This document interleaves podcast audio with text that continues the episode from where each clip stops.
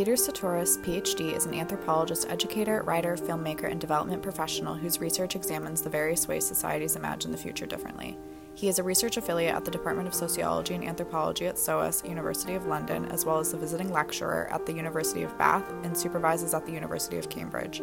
He is the author of monographs Visions of Development, published in 2016, and Educating for the Anthropocene, coming in 2022, as well as the director and producer of the 2012 documentary film The Undiscovered Country. He's a graduate of the United World College of the Atlantic, Dartmouth College, and Cambridge University, where he was a Gates Cambridge Scholar. Peter is the founder and director of Scale Research Group, a London based consulting startup focusing on research that supports scaling up ethical and sustainable international development programs. Sutoris' work has been featured on The Guardian, the BBC, and the University of World News. Welcome to the One Planet podcast. Thank you. So, in your work, uh, you are previously, and I, I guess you s- still continue to, to work in a documentary film, uh, now an academic, you address some of the most important issues of our time, uh, the Anthropocene, and you raise the questions of how can we educate for the Anthropocene. So, I, I suppose you, tell us a little bit how we might modify our current education models and really. I, I, you use an important word, and I think is, is so true, is that we don't approach this life with enough humility. So, just tell us in some ways how we might reimagine the future and our education system. Well, that's a huge question. Uh, so I'll, I'll maybe just try and touch on some of the themes that, that I've been that I've been working with. Um, on one level, it's it's a political question. I think we have um, with the Sustainable Development Goals and with the kind of mainstream discourse um, around um, the environment and the future of the world, we have this assumption that education is going to help us achieve a more sustainable world. Um, and if you look at uh, you know what is what is getting published by UNESCO and other organizations in, in this area, it's it's very clear that that there is this assumption that you know education is um, sort of a tool in our toolkit but I very much question that assumption uh, because I think the current education systems that we see around the world, um, you know, are run by governments for the most part, who themselves um, are not pursuing policies that are particularly environmentally sustainable. And so, I suppose the question that I'm asking is, you know, how can we expect these education systems to undermine the policies that the very governments um, that are uh, running these systems are pursuing? Um, and so, in that sense, I think uh, educating for the Anthropocene perhaps is is different from schooling for the Anthropocene. Perhaps we have to think about a distinction between education and schooling, um, disconnect the two concepts, and ask ourselves what other forms of education are there. Uh, but also ask ourselves what is maybe wrong with our schooling. How can we make schooling uh, an actual tool for educating for the Anthropocene? How can we uh, bring environmental sustainability into schooling as opposed to socioeconomic sustainability, which is what I think we currently see as the dominant force behind sustainability in, in schools, you know, that we are trying to sustain the socioeconomic system as opposed to the planet itself. You also touched on this question of humility, which uh, is, I suppose, maybe slightly less political and a bit more cultural. How do we, as a culture, how do we approach uh, the environment? How do we approach the planet? And going back to education, you know, within our education systems, uh, are we um, emphasizing our arrogance uh, or are we emphasizing our humility in the face of planetary scale challenges? And I think at the moment, from uh, what I've seen in a number of countries, this huge focus on the natural sciences, um, on hard science as a way of mastering nature.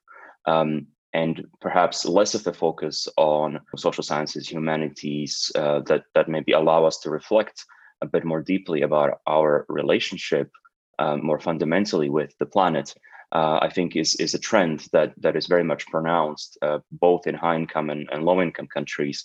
Uh, you know, this idea that we need more engineers, scientists, um, but you know, we don't need people to be to be thinking, um, you know, more more deeply about sort of more philosophical questions. I think that that is very much a trend, you know, that that we can see accelerating through the pandemic, and I think beyond the pandemic as as well. Um, and so I think this is maybe another another big assumption that we need to reevaluate. You know, whether this this focus is actually what we need in this time. And you mentioned philosophy, and you're from Slovakia, is that right?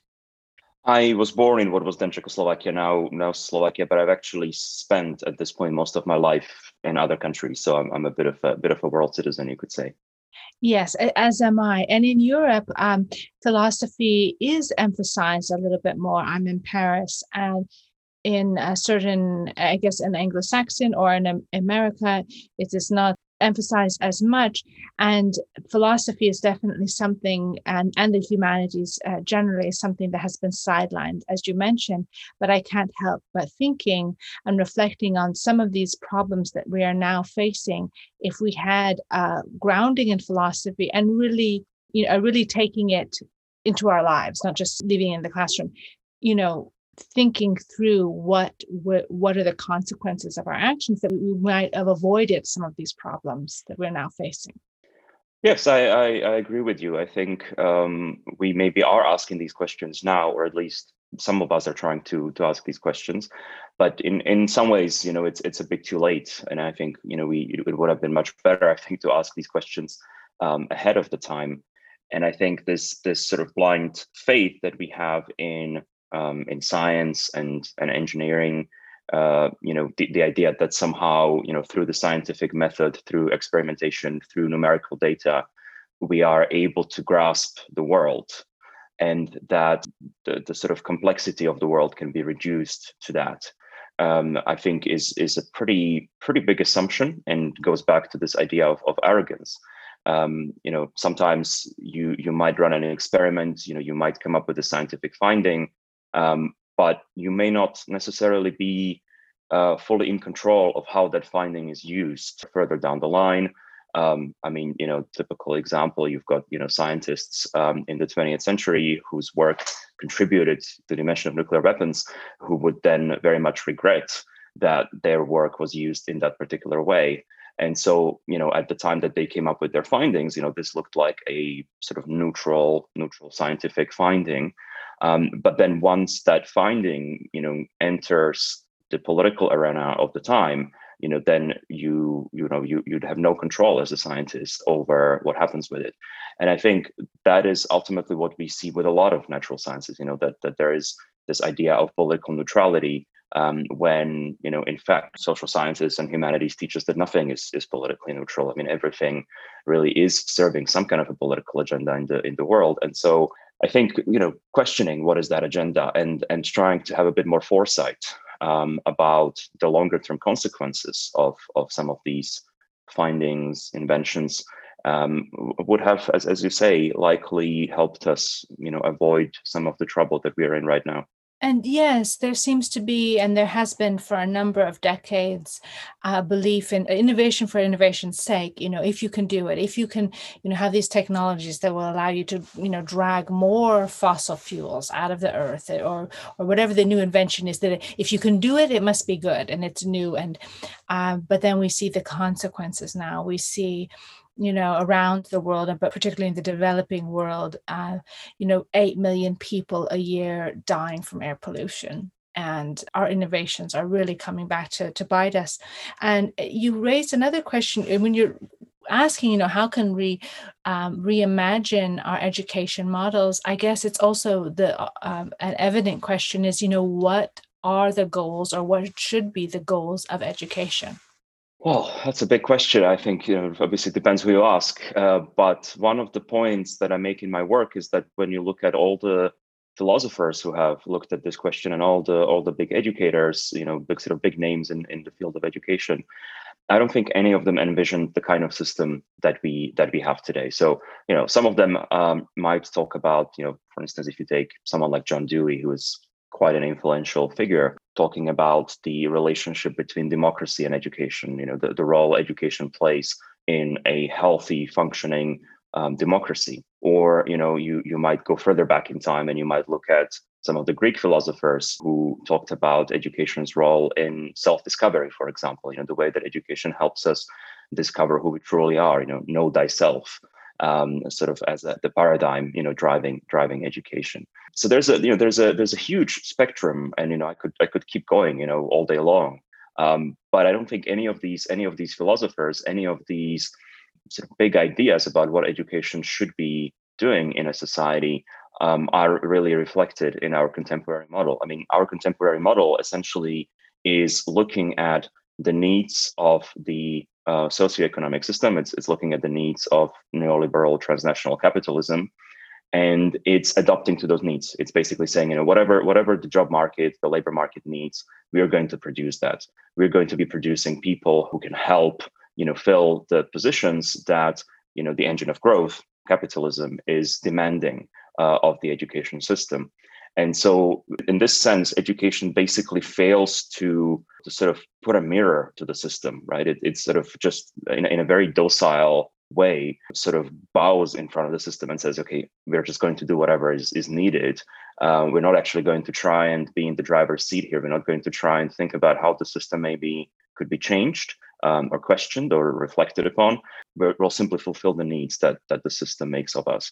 And I think this is something that you would be hard pressed, I think, to find a philosopher, you know, who would subscribe to this uh, view. And I, I just wonder in my own work, I, I often think about, you know, how did this happen? How did education become so incredibly narrow and and superficial and just devoid of um, you know these larger ideas that historically have driven the discourse of, of education and there's certainly a history behind how how this happened um, but I'm also sometimes surprised at um, how few people seem, at least on the surface of it, bothered by this. I think you know this really is something that should bother us.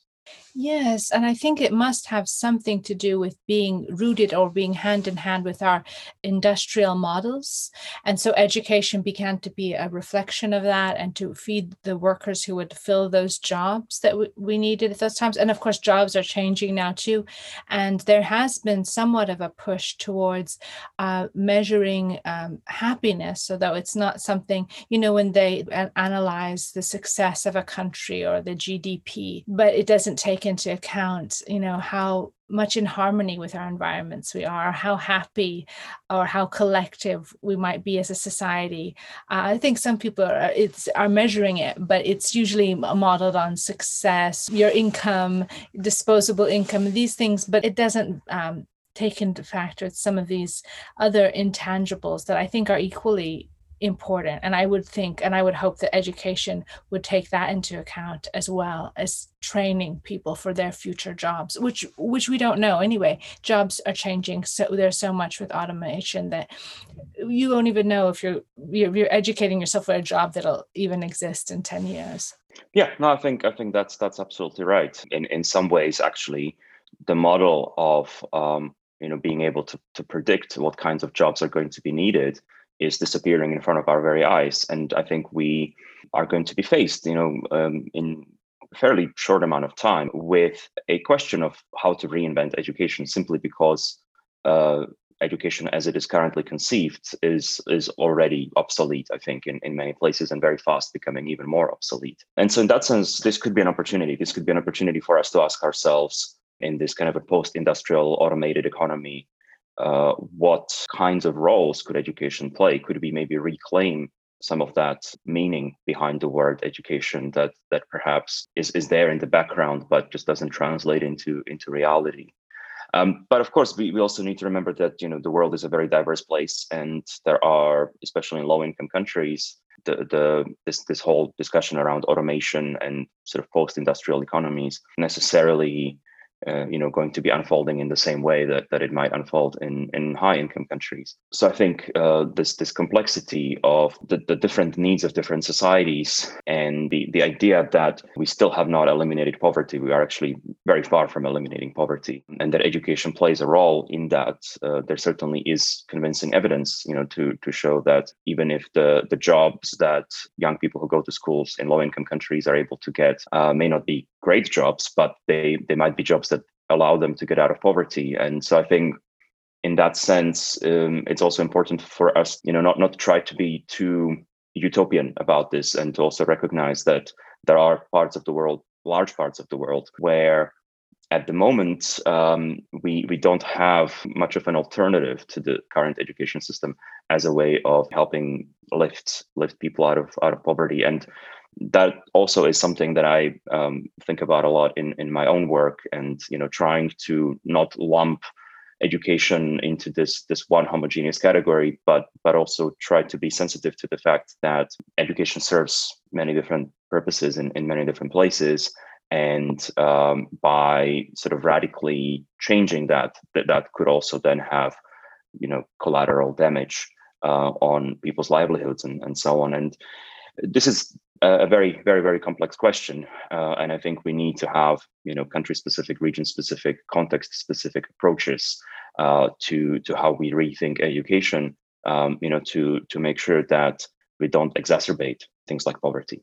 Yes, exactly. And and if we do happen to uh, live in a country where we're fortunate enough to try to prioritize happiness or a sense of harmony uh, you, raise the question of uh, meaning you know and what gives life uh, meaning. I was discussing this with someone who you might not think would be having a lot of theories about education but uh, the other day with a, a colombian jazz harpist but he thinks a lot about education because he homeschooled his children and his critique as an artist, as a musician, is that he found uh, the problem with uh, education systems that have to take so many different classes as though you w- couldn't really know about the whole world, when really he had found at a very young age, which he was lucky to, that many of us take many years to find it, was his passion and his ability with the, with the harp. And so he just wanted to spend all of his time just learning how he could be a great harpist. And now he's a virtuoso and he, he passes on this passion to his children children and uh, so it's very nice to see a whole family involved in, in the same way that other apprenticeships or you know it, historically families have been involved in uh, one uh, discipline one vocation so yeah so he has a, a very particular artist critique on our education model being industrialized and preparing people for work in factories, uh, that kind of thing that was not of interest to him. And he could just see himself being a wage slave. You know, he, he followed that route. So he made his own path. So many of us are not lucky to have that freedom or access to something. Uh, but he made his own way because he certainly wasn't wealthy. This is something I think about a lot with the creative process, which is our parent project, is that how we can you know reinvent the education systems or make them a little bit more customized as though like we can't all do the homeschooling. I mean, I realize the education system is also part of it is kind of child minding for a lot of people so that people can go out and work and that their children can be in school and someone's looking after them. Uh, so we don't have the luxury of homeschooling, but how are some ways we might customize our education models to really find the talents that each one of us possess? Well, I think a good place to start is just to recognize the need to, to, to do this. I think at the moment um, there's there's very little in, in, lots of countries around the world uh, in in terms of education policy, in terms of teacher training, pedagogy, that actually prioritizes this idea of individuality of each person and and finding you know what it is that that that person finds fulfilling and what they might be able to uniquely contribute to to the world. Um, I think that is uh, something that perhaps we we might see a lot in expensive private schools that pride themselves on uh, bringing up you know future leaders and and that you know they, they sort of really invest into trying to to identify the strengths um, that that each young person might have. Um, but I think even in those contexts, you know, still the, the idea of leadership is is somewhat uh, shaped by the the, the larger um, socioeconomic system that we that we live in. So I think if we start by recognizing that actually this is an important goal of of education, um, then we will end up with I think actually a very different education system in terms of all the way from how we train teachers to um, architecture of schools, you know how we you know how we organize the physical spaces in which children learn, even um, in some cases um, not thinking of the school as a physical space, uh, you know, a, a sort of a, a, building, but maybe an outside space, more of a more of an interactive model of, of learning. So I think there is there's certainly a lot of lot of potential here to change things because I think the system currently is just so far from this goal. Uh, but unfortunately, from from what I've seen, um, there just isn't uh, in in many places. And again, I don't want to generalize, you know, and, and sort of put the whole world in, in, in a single category. But I think in a lot of places there just isn't even a recognition that this is what the education system should be doing and so i think we need to start with just just making sure that this is actually something that um, policymakers people who, who actually have the power to change things um, but that includes parents because you know when parents demand um, certain a certain kind of education um, that in itself can can become a force for change. Um, that that this is just something that is that becomes more central to the entire discourse of education. And i think a lot of a lot of changes will and i'm a big uh, believer in interdisciplinary education and really making education there are several you know you mentioned dewey there are a lot of different education models where play and work and education has not been separated so that you didn't almost realize that you were learning or working. And i think that particularly when we need to call upon our reserves and really try to um, and this was something else i want to ask you about like what is intelligence? Because uh, before like we were aligning it with a kind of efficiency and ability to pass tests but i tend to think it has something to do with creativity and finding things that were there and we weren't seeing or no one else saw them and just discovering them. Uh, but so yeah, I really believe in this kind of sense of play, and when you can see that we can do great things collectively and individually when we we just don't even realize we're doing it.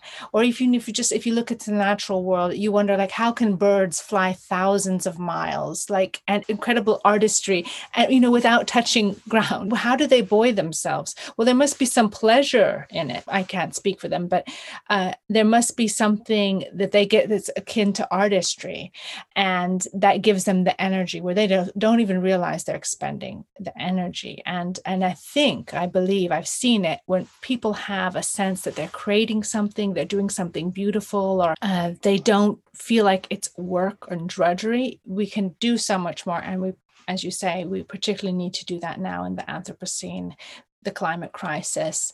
We need to make this seem not like a burden but like a pleasure and a joy. Mm-hmm.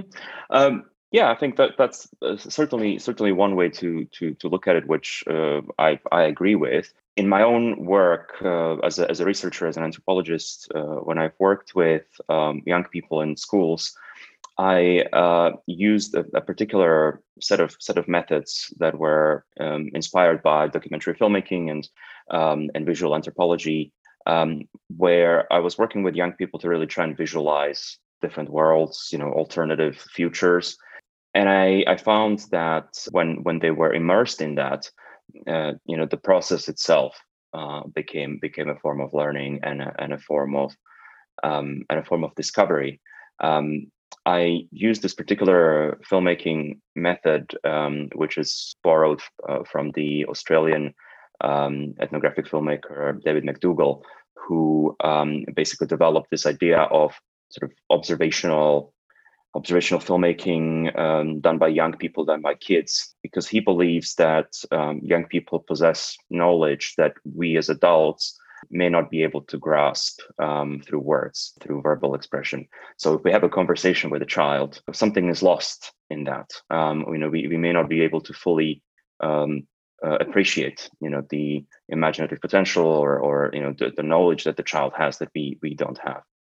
And the idea with this method is that you basically uh, teach children basic filmmaking techniques, um, but you you know you focus on really paying attention, you know, to to to what they're doing. And in my case, the way I I tried to achieve that was by using fairly professional grade equipment, which required um, children to really um, think, you know, very carefully about the choices that that they were making.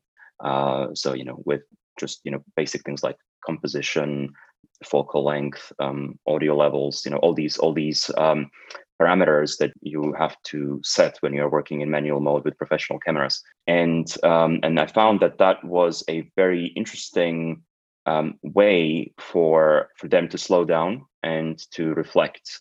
And every time they press the record button, to to really be quite clear on what it is they're recording. And therefore, even though there was an element of play, there was also an element of rigor and an element of slowing down and an element of, you know, really trying to sort of extend your attention span and reflect on on the world. And I found that that, that technique um, yielded some some very interesting results. And you know, the, when the children would come back with their footage and we would look at it and, and talk about what they filmed, um, it it opened up all kinds of topics and conversations that you know previously when I was when I was just talking to them, you know, using words, um, we we just could not breach. And so there was something about that that visual expression and that creativity uh, but also also combined with um, some kind of a basic structure um, and, and, a sense of of rigor um, that together um, you know led led to just very very interesting conversations. Um, and I I certainly had the sense that you know I learned a lot from it. And I think the children also learned uh, a lot not so much from me but from the process you know from from the activity that they were immersed in. That was very different from uh, you know the, the kinds of things that they would typically be asked to to do in schools. Um, and so i think a lot of this is not necessarily rocket science. You know a lot of this is simple techniques that allow us to to break this collective spell you know that um, that we are under in, in the anthropocene and that perhaps you know education in many cases uh, strengthens rather than helps to break break away from it seems uh, there are a few things there that you identified that I think that are really important. One is the importance of not deciding what you're going to learn before you learn it. That you're open to the terrain, to the unexpected. As you say, there's a rigor. At the same time, you, you haven't prescribed what you're going to teach them. They're teaching themselves, which is another really important part. Like when you end up teaching yourself, or um, and then sharing that with others, and it kind of really stays with you. I think that's so important you know you've used this technology to teach and yet one of your books is why technology won't save us i, I know it's not the most technological you know of mm-hmm. devices mm-hmm. cameras it's not like some of these other technologies but it's interesting that you're using technology for the positive you're not including that in the kind of technologies that you discuss in that book yeah, so I mean, the, the title "Why Technology Won't Save Us." I mean, it's it's deliberately provocative, um, and it's it's not meant to suggest that technology plays no role in in the solution to what we are facing. I think we certainly should um, use all the technology we can that is going to that is going to make the make the problem easier for us to deal with. But my point is that um, the technology itself isn't uh, a solution to the root cause. It's it might be a solution to some of the symptoms of the of the environmental crisis, and you know, and it can be a tool. Um, so you know, in the way that I used it uh, in my in my work with children, it was it was a tool within a sort of a, a, larger um, idea, larger larger project.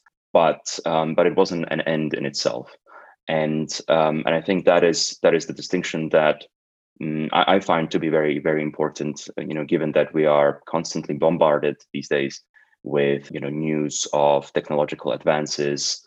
Um, you know, just just uh, today, this morning, I, I read an article um, about how you know electric cars are, are going to become dominant. You know, and, and, and overtake cars um, run on petrol and, and diesel potentially by the end of the decade. And I thought, well, okay, that's an interesting that's an interesting thing to learn but then the, the way that this information is presented is that this is the solution right? That this is going to um, get us out of this out of this crisis. You know if only we can roll out electric cars fast enough and if only we can roll out solar and wind fast enough then we'll be able to to, to beat this issue that we're facing.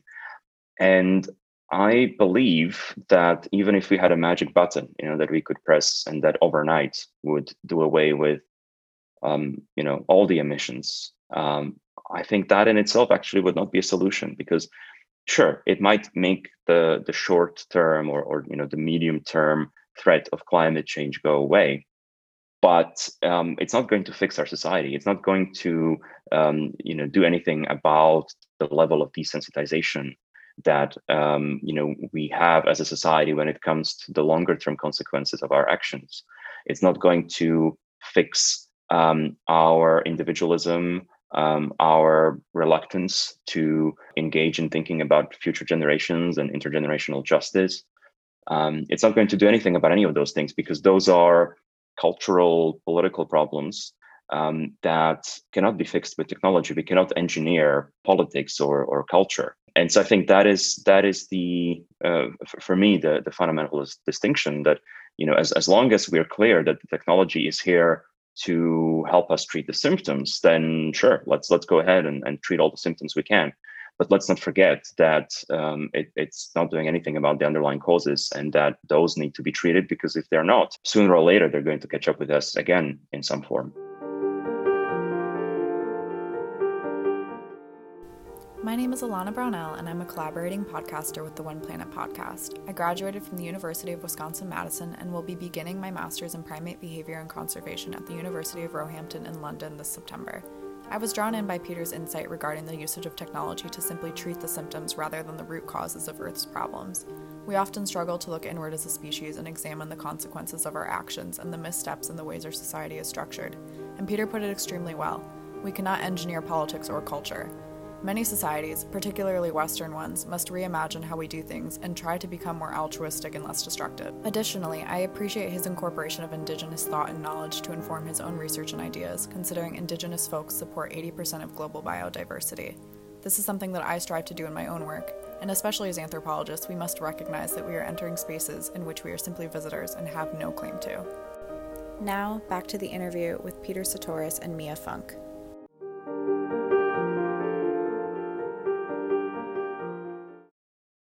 Yes, it doesn't address the fact, uh, the consumer culture and the, it seems like, as you say, you know, what it's just replacing a dirty technology with a clean technology, but not addressing the fact that, as some and many feel and practice, that the earth is there for our just extraction of whatever we can get out of it.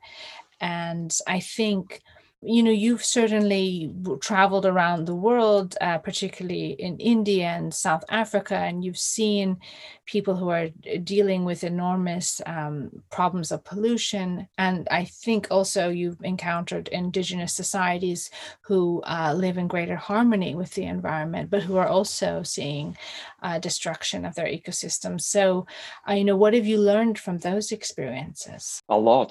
Uh, i think uh, you know the word humility wasn't a word that I that I thought of uh, you know before before I started engaging in this research. It was a word that emerged through through um, engaging with these these communities, and you know realizing that um, there's a lot to be learned um, from them. We tend to think of um, low income countries as sites of intervention, places that need our help. Um, but I think I've I've emerged from from my work thinking that perhaps more than sites of intervention, you know, they're they're often sites of inspiration. Um, and that doesn't mean that they don't need intervention. That that doesn't mean that we should romanticize them and that we should sort of look to indigenous people as uh, as a solution. That you know, if we were all to adopt this lifestyle, that this would solve the problem. Uh, I think we also need to be careful about about sort of you know not not turning these communities into sort of museum pieces that that you know we can we can look at and um, and study uh, and, and recognize that they are people just like ourselves, that their culture evolves, that it's dynamic, that they themselves oftentimes have goals and, and ideas about how they would like their own culture or society to to evolve. So you know, I think with with all that in in, in mind, though, I think there's still a lot to be learned, and um, that's that's partly because um, a lot of these communities in places like India and, and, and South Africa, but also lots of lots of other countries. I mean, many many of them are experiencing what I call in my second book, "Educating for the Anthropocene," um, accelerated time. You know that they're in some ways living the future. You know, they're living what you know those of us living in London or Paris, you know, might be might be living in a few decades. Um, they're already experiencing it in real time, so so they sort of see what the future holds in a in a certain sense, um, and that forces them to really grapple with existential questions around what does it mean to to face existential environmental threats. Um, what does that say about um, our world that we have arrived at a point, uh, you know, where you know we we we might be the, the cause of our own extinction so i think these questions uh, just become a lot more real uh, you know in in the face of uh, you know the the kinds of things that that some of these communities face on a daily basis and i therefore found it very very inspiring to talk to them and and to learn about their thinking uh, around around this. And you know, in, in academia, uh, some some scholars have called this um, environmentalism of the poor. The idea that there is there's a difference between the environmentalism of the rich and the environmentalism of the poor, and you know that these are these are two different strands. And not to say that it's a binary distinction, but but there is certainly um, certainly a difference. And I suppose in, in my work, um, I just found that you know environmentalism of the poor is a very very interesting fascinating subject, uh, and that we in the global north, uh, you know, uh, would would do well to to listen to the environmentalists in the in the global south and um, and learn from them about how to how to deal with this crisis. And a lot of my ideas um, emerged through these through these conversations. And that uh, you alluded to visions of development, uh, what you'd learned, uh, and I believe it. You analyzed over 250 documentaries in the process of that, uh, and just what did you learn going into to that, and how did that change your vision of development? So, uh, Visions of Development was my was my first book, which is was more of a history project. It was looking at um, India in the 1950s and the 1960s, uh, so the first two decades of independence from Britain, and trying to understand um, the kind of vision of modernity and vision of development that um, the governments of that period um, were trying to to sort of bring into being through their through their policies. Uh, but I was particularly interested in, in studying the cultural expression of that uh, of that imagination. Um, and so I discovered that um, there was um, an institution, still is uh, an institution called the Films Division of India, which is a government filmmaking unit uh, which made thousands and thousands of short films over the years that were addressing various aspects of development and that were screened in, in cinemas um, across across India. Um, in, in those years, it was compulsory that before the main feature, um, a government film had to be shown, and uh, Films Division of India was supplying those those films. And what I learned from them really was that um, there was a certain elitism in the vision of development or divisions of development um, at at that sort of post-colonial moment in in history um, and that you basically had a group of elites, you know, most of whom were male, upper class, upper caste, urban dwellers, many educated in the West, um, politicians and, and senior civil servants who uh, who were basically pushing the country in a particular in a particular direction, which was actually very different from the direction that um, Gandhi, for example, envisioned for for India. Um, and that these films basically became a tool for trying to convince the country at large that this this type of industrial modernity that the country was embracing um, was the way to go. There was no space for dialogue. There was no space for co-creation or or trying to somehow um, actually engage the quote unquote masses in this in this conversation. Uh, it was simply presented to them as you know the the solution and so what I ended up arguing in the book was that this is in some ways a an example of an authoritarian tendency within within that that regime. So even though it might have been a democracy, you know, and people were able to vote for their leaders, um, ultimately there was this this sort of cultural effort uh, to push out alternatives and to establish a single way of thinking about about development. And that history um, very much also shaped my second book and the, this new third book that I'm working on now, and and you know a lot of the lot of the work that I that I'm doing around sustainability, um, because I think fundamentally what we're what we're seeing in the world right now isn't actually all that different. I think we are essentially asked to accept a certain definition of sustainability, uh, which is handed down to us by the elites. Um, you know, we are we're not um, expected to question that. Um, and you know the education system is, is one part of one one way through which that that happens you know this handing down of that agenda.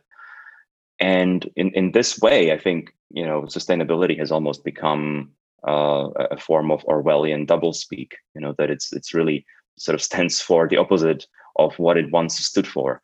Uh, once it stood for the sustainability of the natural environment and the planet and you know um, some some form of intergenerational justice and i think now it stands for the sustainability of um, transnational neoliberal capitalism.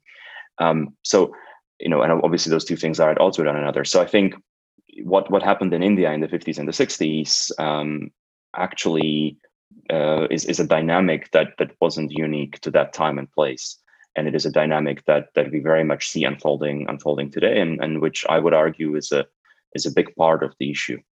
And yes, it's true. It is a kind of double speak or euphemism for something else, as you say, trying to maintain the status quo uh, with uh, with the least amount of sacrifices for the, in the developed world, or as you say, who are living through it now more acutely, are in, in the developing world. And you mentioned something earlier. I was wondering what drew you to anthropology, and you uh, differentiate visual anthropology with perhaps some other approaches? I mean, how, uh, uh, why do you choose to do it through film? As I imagine, maybe some other approaches are like intellectual or a bit dry and removed, or maybe not having that real life detail. So you know, even though I, I consider myself an anthropologist, I'm I'm very interdisciplinary. Uh, I actually believe that fundamentally these divisions between disciplines are also a little bit obsolete at this point. And when we work on real world questions, real world issues, um, we, we need different lenses and we need different approaches.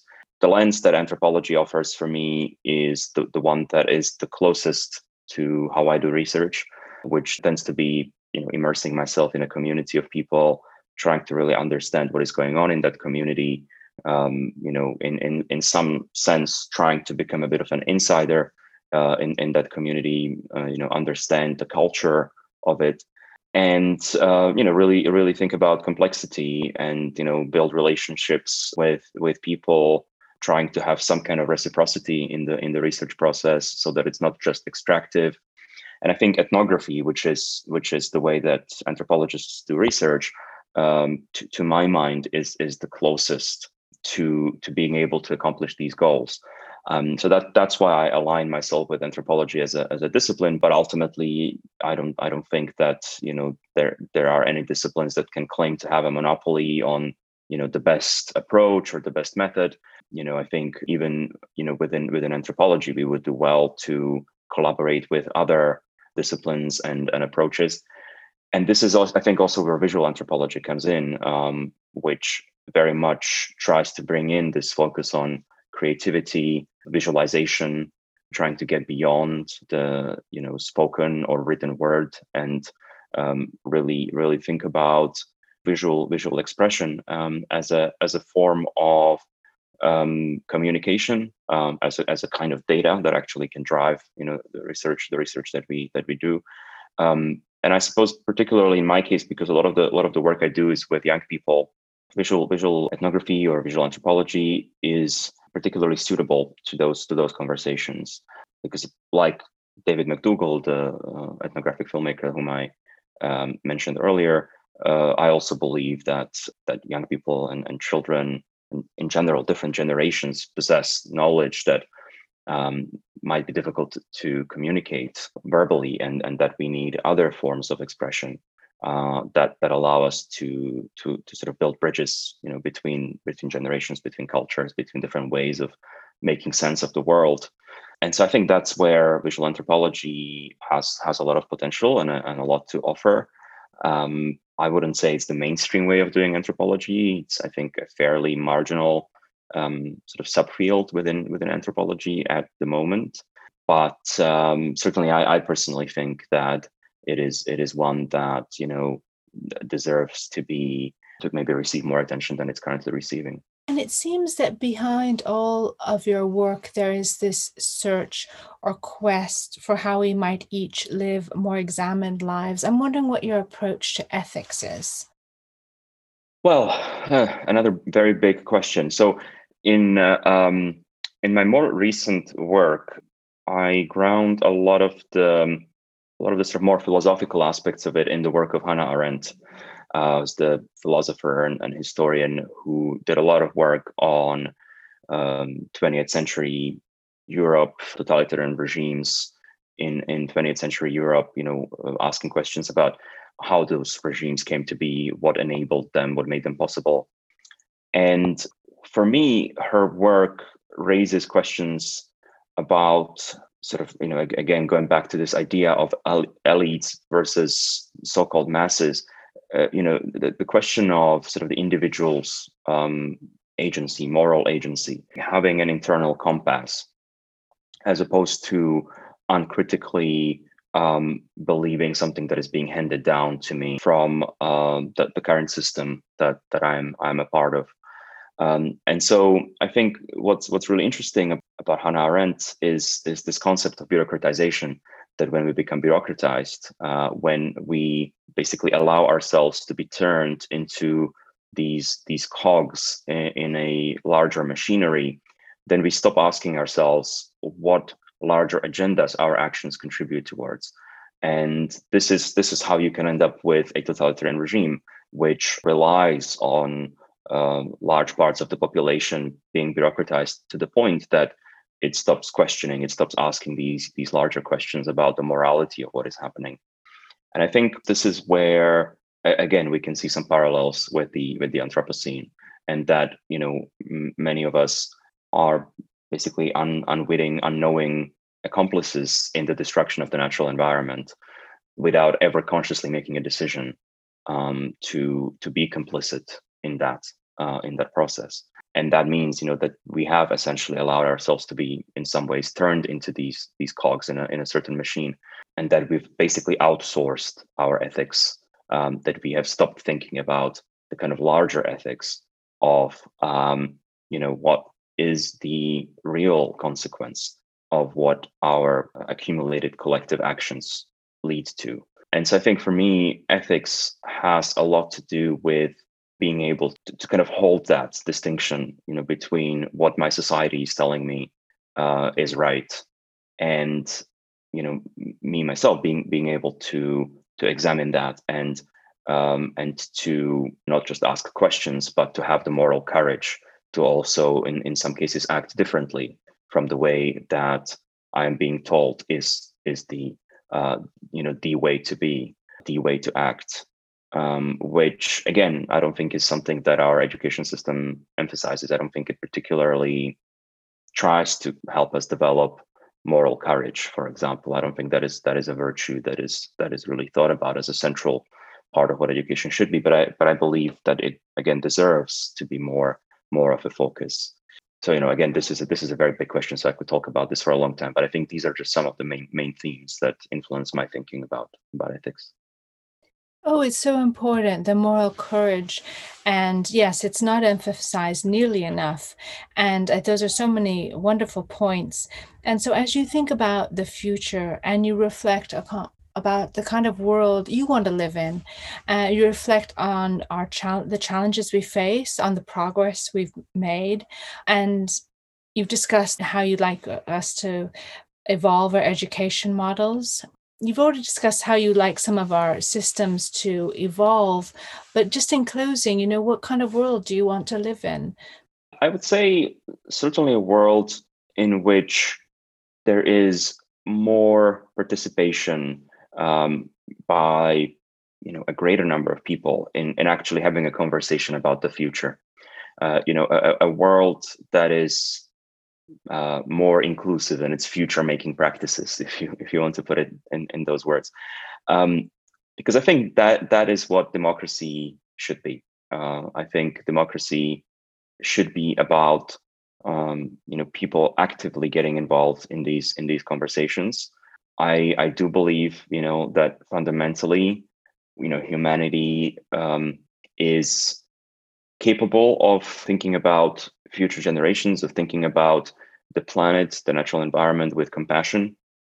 And I think in, in some ways, maybe that is actually the, the default, you know, with which we approach these these questions. I think most of us, you know, if we were transported, you know, to the to the places of environmental destruction and devastation, if everyone could see some of the things that I was able to see in my field work, I think they would be moved. I think they would they would be affected by it at probably quite a deep level.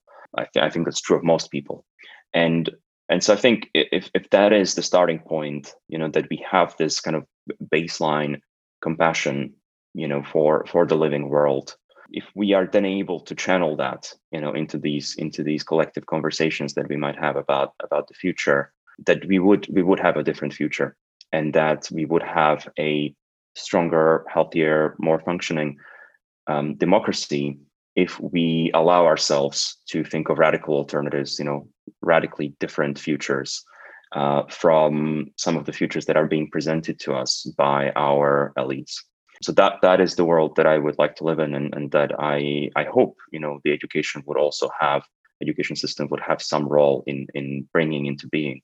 Oh, me too. I want to live in that world.